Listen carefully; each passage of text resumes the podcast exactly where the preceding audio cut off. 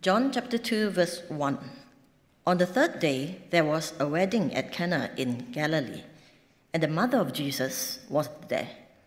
Jesus also was invited to the wedding with his disciples. When the wine ran out, the mother of Jesus said to him, They have no wine. And Jesus said to her, Woman, what does this have to do with me? My hour has not yet come. His mother said to the servants, Do whatever he tells you. Now there were six stone water jars there for the Jewish rites of purification, each holding 20 or 30 gallons. Jesus said to the servants, Fill the jars with water. And they filled them up to the brim. And he said to them, Now draw some out and take it to the master of the feast. So they took it. When the master of the feast tasted the water now become wine, and did not know where it came from, though the servants who had drawn the water knew, the master of the feast called the bridegroom and said to him, Everyone serves the good wine first, and when people have drunk freely, then the poor wine. But you have kept the good wine until now. This, the first of his signs, Jesus did at Cana in Galilee and manifested his glory, and his disciples believed in him. This is the word of God.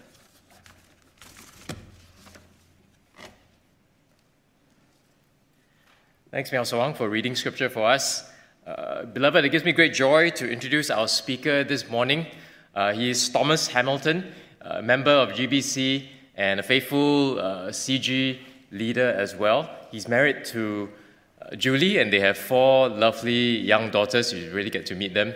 Uh, Thomas is a missionary. He's based in Singapore and has been in ministry for a number of years now. So I'm excited to hear him bring God's word to us this morning. Yeah, Thomas. Good morning, all. Thank you, Brother Eugene, for introducing me. you know, we are blessed here at our church with our elder crew or our elder team. For those of you who have been in other churches, you know we have something unique here that we have a, a group of men who are all pastoring us, all loving us, shepherding us, um, leading us to faithfulness and so it's my privilege to join them in the ministry of sharing the word with you this morning. Um, it's a wonderful chance as we continue to celebrate our theme of Advent glory has come. Indeed, glory in the form of Jesus has come, although we are looking forward to that and, and walking towards that, we celebrate on Christmas Day.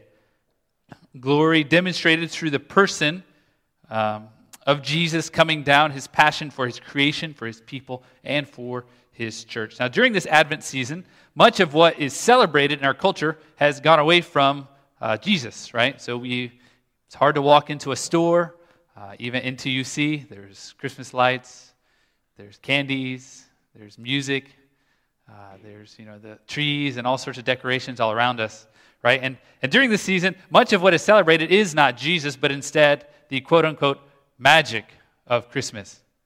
Now, if we were in a place where we could walk outside and it was snowing, slightly below freezing, maybe it'd feel a little bit more magical than here in Singapore when we walk outside and it's sweating. But the idea of that magic of Christmas has become so common within the culture.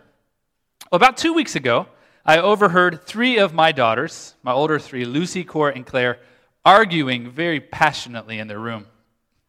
You can imagine, as their father, I wasn't too happy about the way they were treating each other, the way they were interacting with each other. And so I made a beeline straight to their door, about to correct them, of course. But as I opened the door, my five year old Claire ran up to me and exclaimed, Daddy, Lucy says that magic isn't real. Well, you can imagine this is a, a heartbreaking moment for her. And as a dad, I want, I want to set the record straight. What is magic? What is not? What is real and, and what is fake? It took about 10 minutes or so, discussion on supernatural power, the important topic, right, for them.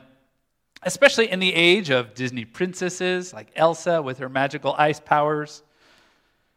You know, flying unicorns, Santa Claus during this season, all of these things. It's an important topic for us to discuss with our children. What is real? In fact, back when Lucy was two or three, um, we'd often play a game. Whenever I was driving with her in the car and she was in the back, in her car seat in the back, we'd play this game, real or fake. So I would just name off something and say, "You tell me, real or fake." So you know, start start easy. You know, elephants uh, here, real in the back. Unicorns, fake. Okay, good. On a good pattern. Sometimes she would miss one. Say something like mermaids. She'd say real, or I'd say you know sharks. She'd say fake. But generally, the whole purpose of the game, whole purpose of this game, was to get her to understand that there are things that you hear of in culture that are just made up. That's okay, as long as we know that this is fake, purely for entertainment purposes. But then there are other things that are supernatural, that are real. Why would I want to emphasize that with my two year old? Is because as I begin to teach her the true source of power, I want her to be clear about it. If we don't distinguish these things, we'll very quickly get mixed up in our children's minds, in some ways, even in our own minds. If we allow them to believe certain things that are just made up are real, and then we tell them stories of Jesus and what he's done and say that's also real, they'll be very confused. So I want my daughters to be clear about the true source of power physically and spiritually. And I want them to be able to distinguish that between make believe and what is true. In John's gospel, he had, in some sense, a similar goal. Of course, in his time, there were no unicorns, there's no Santa Claus. But he chronicled seven signs or seven specific miracles, out of the many thousands that Jesus did, he only included seven in his gospel. Course, the one we're going to speak on this morning, creating wine out of water, healing a son of an official, healing an invalid, someone who's paralyzed, feeding the thousands of people, walking on water, healing a man born blind, raising Lazarus from the dead, and then, of course, he himself raising from the dead. You can imagine all of these sound like pretty grand miracles. Maybe the least of them would be the one we get to discuss this morning, right? It's not healing someone who has been paralyzed from birth, making someone who can't see see. All he did was just change water to wine.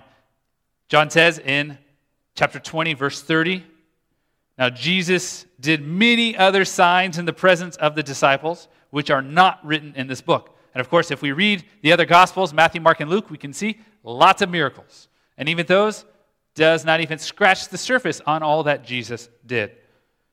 But he continues in verse 31 But these are written, these signs John has given, so that you may believe that Jesus is the Christ, the Son of God, and that by believing you may have life in his name. John wanted his readers to embrace Jesus as the long awaited Messiah, the Son of God. And you might think, well, why is this particular miracle, water to wine, only in the Gospel of John? Well, perhaps it was because he was the only gospel author present at this miracle. He doesn't directly identify himself, but in the end of chapter 1 of John, we see there is an unnamed disciple there, likely John. So let's turn our attention to the actual story starting with the idea of Jesus' hour not yet come.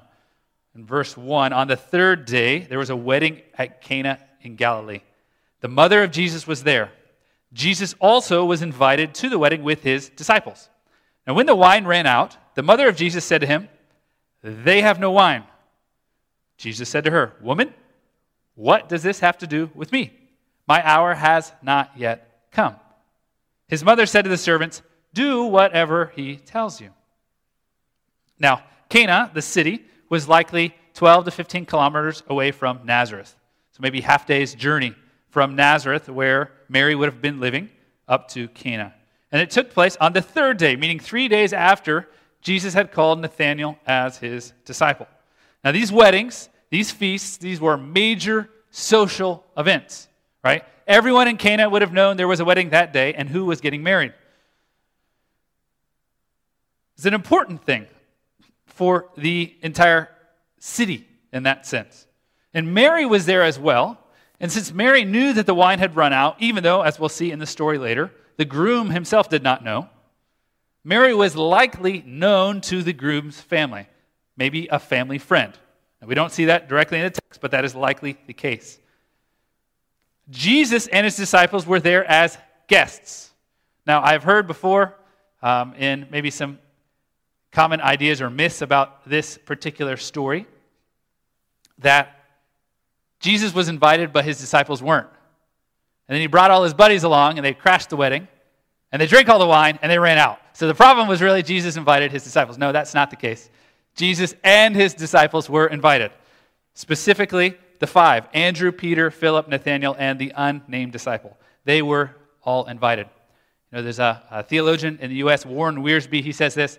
He says, Wise is that couple that invites Jesus and his buddies to their wedding, right? And of course, incredibly wise on this particular occasion because Jesus not only came as an invited guest, he saved the whole wedding. The reason why is because running out of wine at the wedding would have been a major social disgrace. They would not have prepared for their guests. And for the rest of that couple's lives, they would have a black cloud hanging over their marriage. Everyone would be like, oh, yeah, huh, that couple 20 years later, they're the ones who ran out of wine at their wedding. Man, I'm glad I'm not them. You know, for the rest of their lives, that would have been hanging over their heads. In fact, it's an anecdote, but 25 years ago, I remember at my sister's wedding, the appetizers ran out, and I didn't get any. So if I remember a little thing like that 25 years ago, you can imagine in this culture how much more would they remember that, in fact, they've been disgraced because wine ran out. So it's kind of interesting here. Mary comes to Jesus. She says, Jesus, they're out of wine. Now, she's not saying, hey, Jesus, can you run to the supermarket, pick up a couple boxes, come back here? No, she's not saying that. So the question is, well, why would she even bring that up to Jesus? Why would Mary go to her son Jesus and say, they're out of wine? What does that have to do with Jesus? Well, he answers that same thing. He says, What does this have to do with me? My hour has not yet come. But Mary's going to Jesus is not saying, Hey, son, they're out of wine. Sad for them. No, something greater than that. She's saying, Jesus, Son of God, they're out of wine. She's saying, Jesus, promised Messiah, they're out of wine. Jesus, the chosen one, they're out of wine. Now, how would Mary have known who Jesus was? Jesus, up to this point, had never done a miracle. He's 30 years old or so. He had never changed water to wine. It's not like when he was growing up, he was pretending, playing around in his room, you know, making food, bringing it out and saying, Hey, mom, you don't have to cook tonight. I made food for us out of nothing. No, he had not done that yet. How would Mary know? Well, despite the commonly sung Christmas song, Mary, did you know?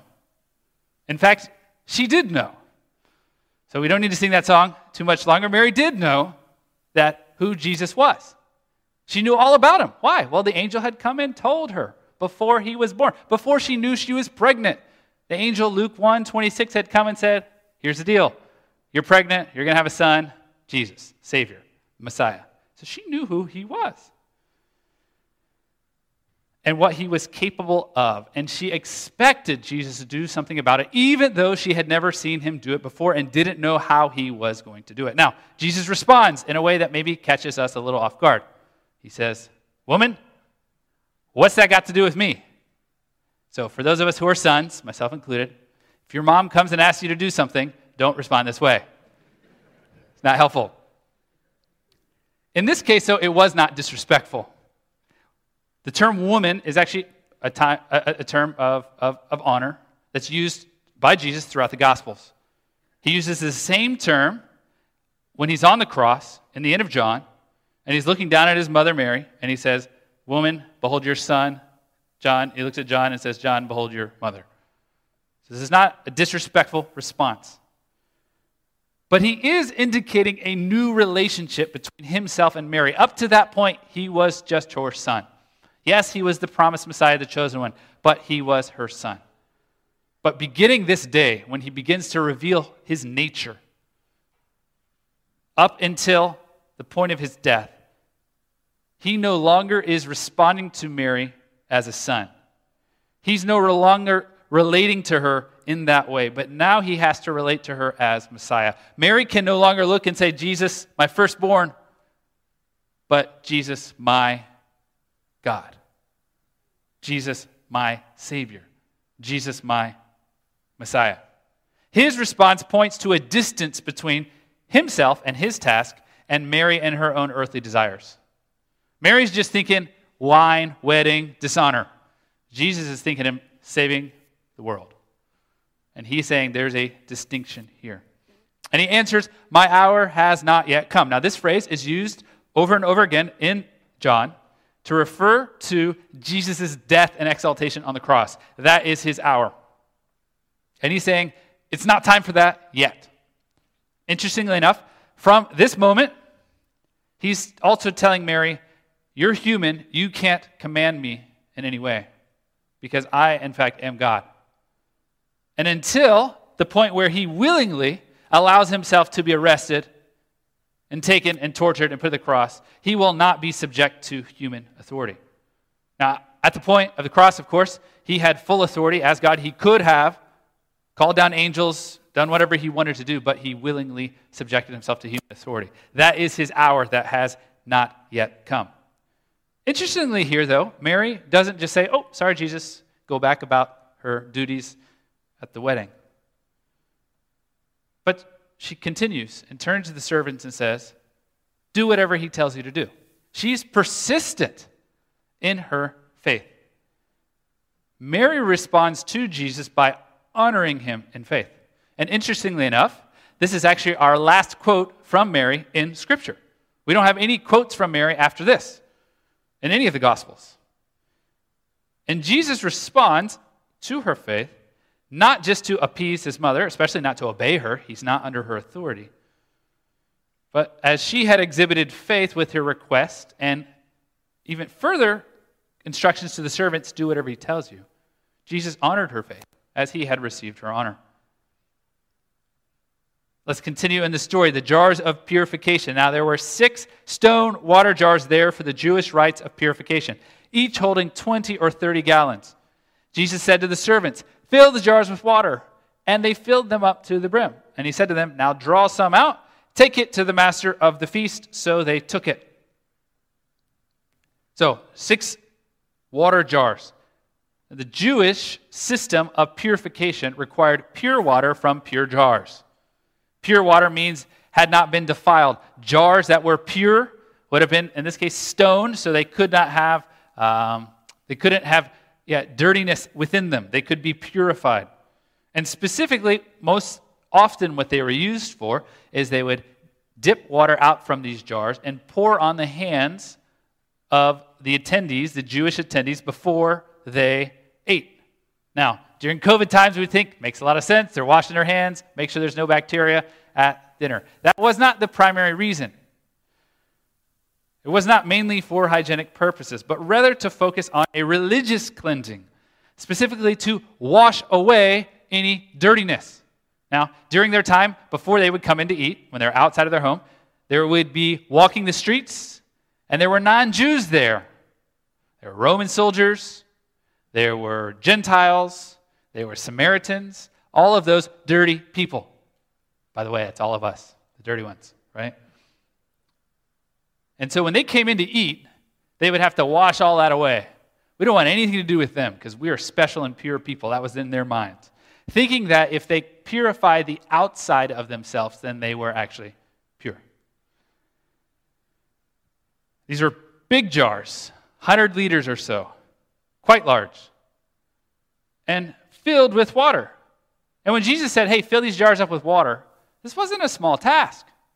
These were huge jars. They're made of stone. Maybe it takes two servants to move each one around to fill them up. They don't have a hose. This is dipping water with a bucket from a well, bringing it up, and filling these jars. It could have been an hours long task.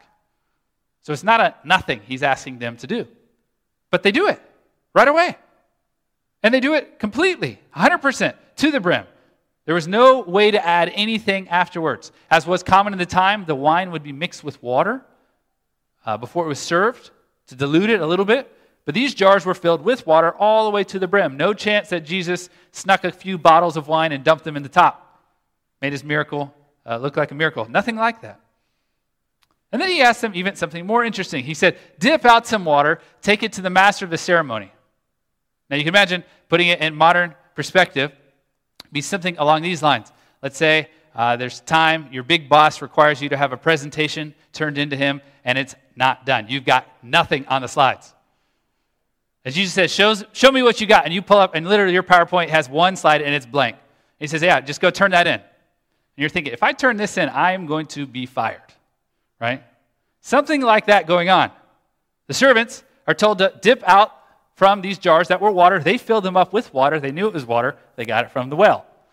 These are servants. They know what water looks like and tastes like and smells like. It's got no smell. Okay, in fact, they're drawing it out, take it to the master of the feast. You can imagine you're the master of the feast, and a servant interrupts you and says, Hey, here, try this. And you drink it, and you say, Good job, you brought me some water. Yeah, they would not be very happy with that servant, but they do it anyways out of either respect for Mary, who told them to obey, or because they knew something was greater about Jesus. So when the master of the feast, verse 9, when the master of the feast tasted the water, now become wine, and did not know where it came from, though the servants who had drawn the water knew, the master of the feast called the bridegroom and said to him, Everyone serves the good wine first. When people have drunk freely, then the poor wine. But you kept the good wine until now.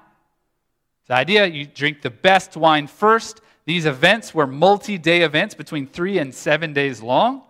They start out with the very best, and then over time, they kind of reduce the quality. But he's saying, You kept the best wine until now. The master of ceremony doesn't know where this wine came from. The groom, who was responsible for purchasing the wine, doesn't know where this wine came from. But the fact is, the wine had already run out, it was gone.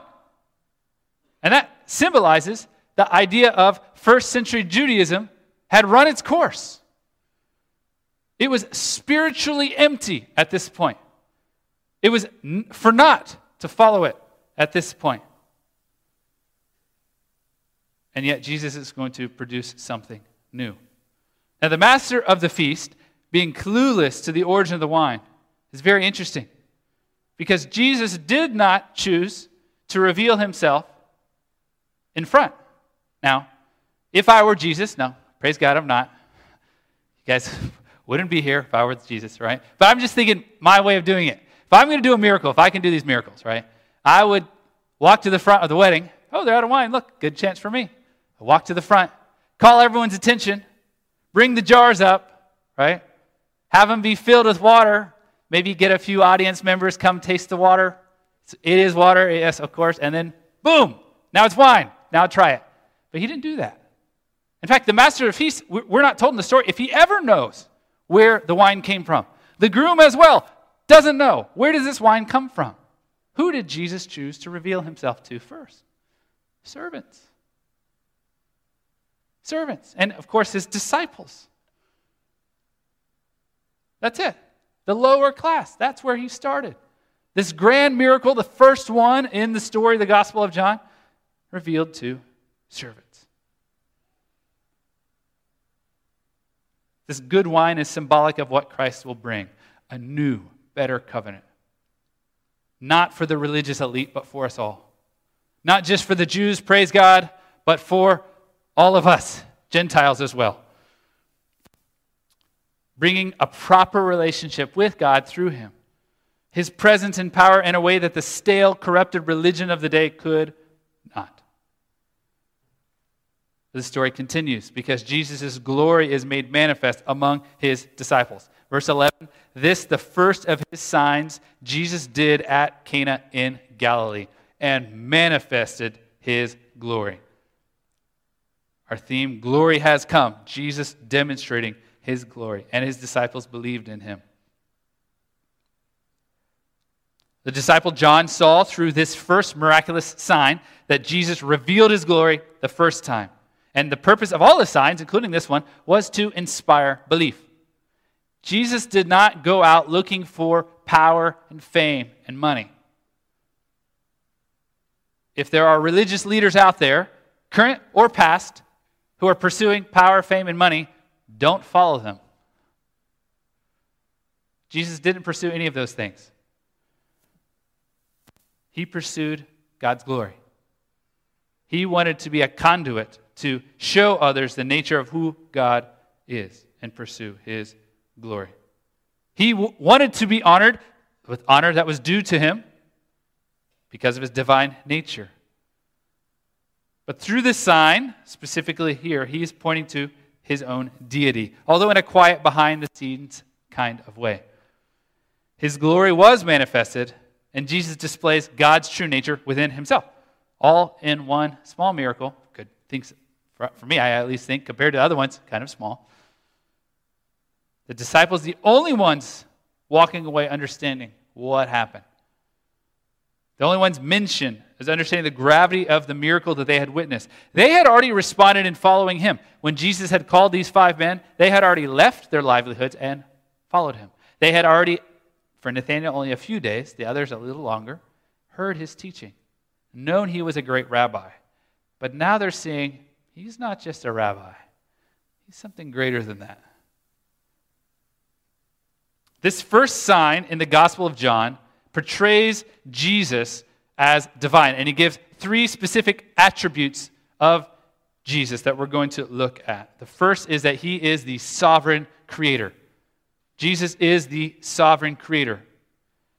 In our call to worship, we read from Colossians 1, a Christological hymn of sorts that's in Paul's letter. Starting in verse 16 For by him all things were created in heaven and on earth, visible and invisible, whether thrones or dominions or rulers or authorities, all things were created through him and for him. And before all things, and he is before all things, and in him all things hold together. And he is the head of the body, the church. He is the beginning, the firstborn from the dead, that in everything he might be preeminent. For in him all the fullness of God was pleased to dwell. The fullness of God in Jesus. All things created by him and through him and for him. Jesus is the sovereign creator. Sometimes we get this idea that, okay, Jesus, he's the one who came and died on the cross. I remember that. And then the Spirit, he came later, right? And before all of that, there was God, the Father, he created all things. No, Jesus is God. The Spirit is God. The Father is God. God created all things. Jesus created all things. He is God. And we see here his authority demonstrated in this one small miracle his authority over all things in creation. While this miracle may seem like a small thing, it demonstrates just the magnitude of his authority because Jesus had complete control over all creation down to the molecular level. He was able to molecularly change water into something completely different wine. Now, my undergrad, very similar to Pastor Ollie, was in biology. But I don't remember very much about it, unfortunately, because I have changed my focus. But some of you, especially students, maybe you're a little uh, closer to your studying of um, your chemistries, and you really understand this better than the rest of us. The molecular adaptation just changed. It is not possible, even with all the equipment and all the power sources we have now, we cannot change water to wine, even if we try. But Jesus was able to do it without any of the requisite ingredients. He didn't have to start with grape juice and a fermenting agent, he started just with water. Well, if he can do that from water to wine, then he can do anything. If he can change even the molecular level of what we have now, then he can do anything. He is completely in control over this creation. Demonstrates his authority, it demonstrates his power, his power over time, how he transcends time in this miracle. Now, normally it takes a long period of time to make good wine. We might think, okay, you got to start with your grape juice, but in fact, we don't start there. To make good wine, you start with a grape seed that's planted. Then a vine grows, right? And over many, many years, it's cultivated until it comes to the season for bearing grapes. Even that season is months long to get a good, ripe bunch of grapes, which are then harvested, crushed. We get the juice, fermenting agent, put it in some sort of barrel. And I am not a wine enthusiast, but those of you who may be, You know, good wine takes quite some time to develop. It's not just one year, it could be decades. But in one second, Jesus did what normally takes decades. He has complete power over time and all creation. But it's not just that. Jesus is not just the sovereign creator who could have stayed in heaven and been worshiped by angels for all creation and had no need to come humble himself and be born. He is also our purifying Savior. He is also our purifying Savior. Using ceremonial washing jars used to wash the outside of the body, he refilled those jars with something for the inside of the body, challenging that relig- the religious leaders, the Jewish leaders' way of thinking. He actually challenges them openly in Matthew 15. His disciples were um, chastised for not washing their hands in the ceremonial way before they ate. Jesus says in Matthew 15, verse 10, and he called the people to him and said to them, Hear and understand, it's not what goes into the mouth that defiles a person, but what comes out of the mouth. This defiles a person. What comes out of the mouth proceeds from the heart, and this defiles a person. What Jesus is saying is, it's not what you eat that can mess you up. There's no food that we can eat that makes us spiritually unclean. On this earth, there is no food on this earth that we can eat that makes us spiritually unclean. We are unclean because of our hearts. Our hearts are full of sin. The wine that's used to fill these purification jars also points ahead to Jesus' coming death, through which his blood was shed to purify those who trust in him from their sins. We celebrate this every month when we take communion. The wine, or in our case, grape juice, represents Jesus' blood shed for us. The book of Hebrews, which is all about, book of Hebrews, if you sum it up, that Jesus is better than everything else. Hebrews 1 3, we see that he is the radiance of the glory of God, the exact imprint of his nature, and he upholds the universe by the word of his power. After making purification for sins, he sat down at the right hand of the majesty on high. This is our Jesus. Not only is he the sovereign creator who humbled himself to be born in a very poor way, he is also our purifying Savior, who, as very God and complete control of all creation, allowed himself to be captured, be killed, be tortured for our sake. Through his sacrifice, we have been made pure and holy. Hebrews 10 10 says, And by that will we have been sanctified, made holy, through the offering of the body of Jesus Christ once for all. Jesus' sacrifice once gives us holiness for eternity. If that weren't enough, sovereign creator, purifying Savior, he is also our gracious provider.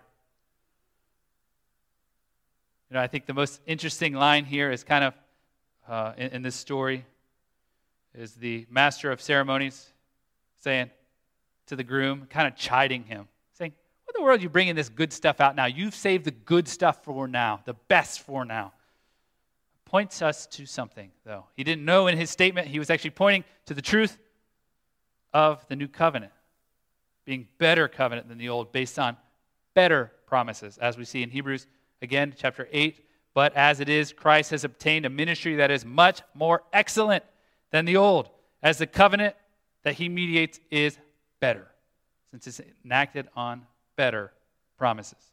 Promises not made through um, keeping the law, but promises made through what Jesus has already done for us. Jesus as our perfect bridegroom. Not like the groom in Cana, who at his wedding, they ran out of wine, but a much better groom. Jesus is the perfect bridegroom for his bride, us, the church, where our wine will never run out. And if it does, he'll just make some new. It will never go dry. His provision for us is abundant. He is the all sustaining, all providing vine for us. Those who abide in him will find rest for their souls and produce the fruit of righteousness. There's a passage in Ephesians chapter 3, sometimes used as a benediction. Verse 20 Now to him who is able to do far more abundantly than all that we ask or think, according to the power at work within us. To him be glory in the church and in Christ Jesus throughout all generations, forever and ever. Amen. Far more abundantly than all we ask or even think. And for those of us who are followers of Jesus, we're honest with ourselves, that is case for us. How often do we get something, whether it's a promotion or a bonus at work, something like that along those lines, or a gift from someone else, something that we didn't even ask God for, we didn't even think about. But God, in His graciousness, gives us beyond what we even ask. And sometimes this is a hard concept for us, thinking about God as the gracious provider. We can think about those in our church now who are suffering physically. Think about the Yo family and Helen and their children. Maybe worrying how is Jesus providing for them? Is he providing for them? You know, when we go through difficult times, it's hard. There's a quote by J.C. Ryle that I think is very encouraging to us regarding this miracle. The manner in which the miracle at Cana was worked deserves special notice because Jesus simply willed the change, and it took place. He didn't have to do anything physically, he didn't even speak in this case. He just willed it, and it happened. There is no prophet or apostle in the Bible, for that matter, outside of the Bible, who has ever worked a miracle after this fashion. He who could do such a mighty work in such a manner was nothing less than very God. And he continues, it's a comfortable thought that that same almighty power of will, which our Lord here displayed, is still exercised on behalf of his believing people. We have no need of his bodily presence to maintain our cause and our faith.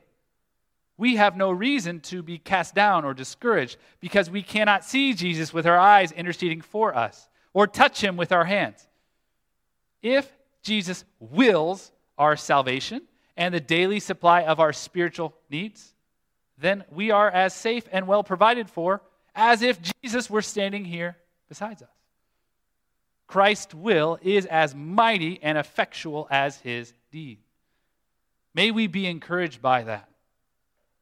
Now, John wrote in we already read this, but in chapter 20, verse 31, these are written so that you may believe that Jesus is the Christ, the Son of God, and by believing you may have life in his name. The disciples, they had heard Jesus' words before this. He had taught them, they had followed him. They believed in him enough to follow him, but now they were seeing miraculous confirmations of their faith. And it was changing their lives. So, thinking back to the analogy I began with, my daughters watching you know, their shows, their favorite one now, How to Train Your Dragon.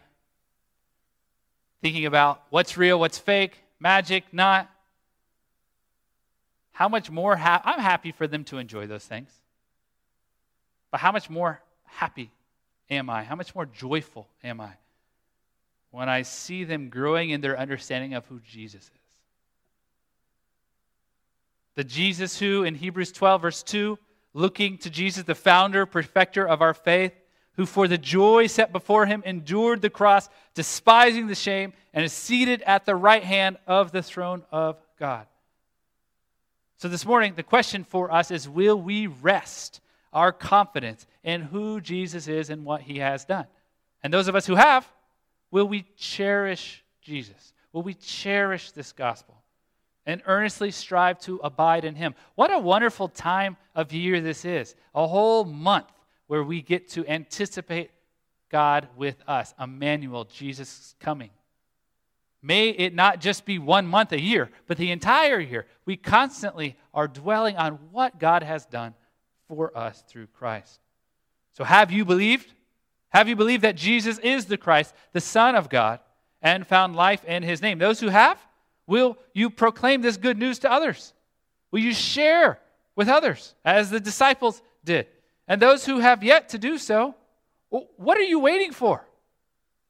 There's no one greater out there. Think of who Jesus is. There's nothing better, no one greater, no one who satisfies except for Jesus, who being the creator of this universe, humbled himself to come and be born. If that weren't enough, he lived, he suffered, and he died to be our purifying Savior. That, that would be enough, but that's not all he did because he continues to provide for us graciously our physical and spiritual needs. There is no deity out there, there is no other God. There's only Jesus. May we trust him. May we cherish him. Let's pray. Father, what a joy it is. What a joy to speak of, of you, Father. And Jesus, what a joy to speak of you. What you have done for us. How you have loved us. How you, being the God of all creation, the one who spoke mountains into existence and planets into existence, came down and was born as a human, as a little baby, but not rich and wealthy, but poor. It's too wonderful a thought for us to even make up or imagine. But God, that was your plan since before you created the world. Lord, you would come and be born, and you would live a life of perfection, example for us all, but then suffer and die on our behalf. But even now, sitting at the right hand of the Father, making intercession for us, that's our Jesus. May we worship you in spirit and truth as you called the woman at the well to do. May we worship you, we pray. In your son's name, amen.